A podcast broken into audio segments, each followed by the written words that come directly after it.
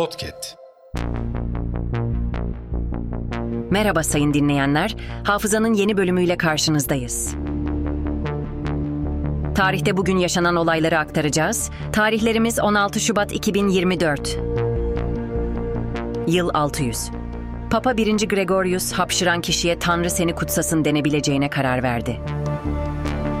Yıl 1925.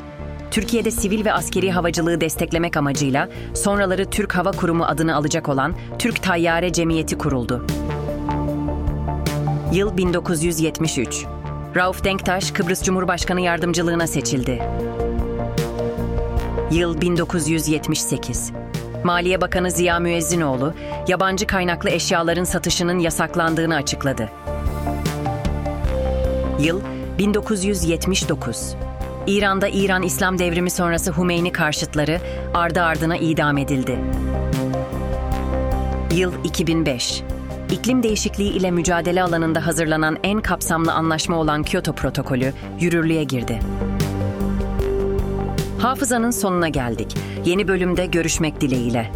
Hafızanızı tazelemek için bizi dinlemeye devam edin.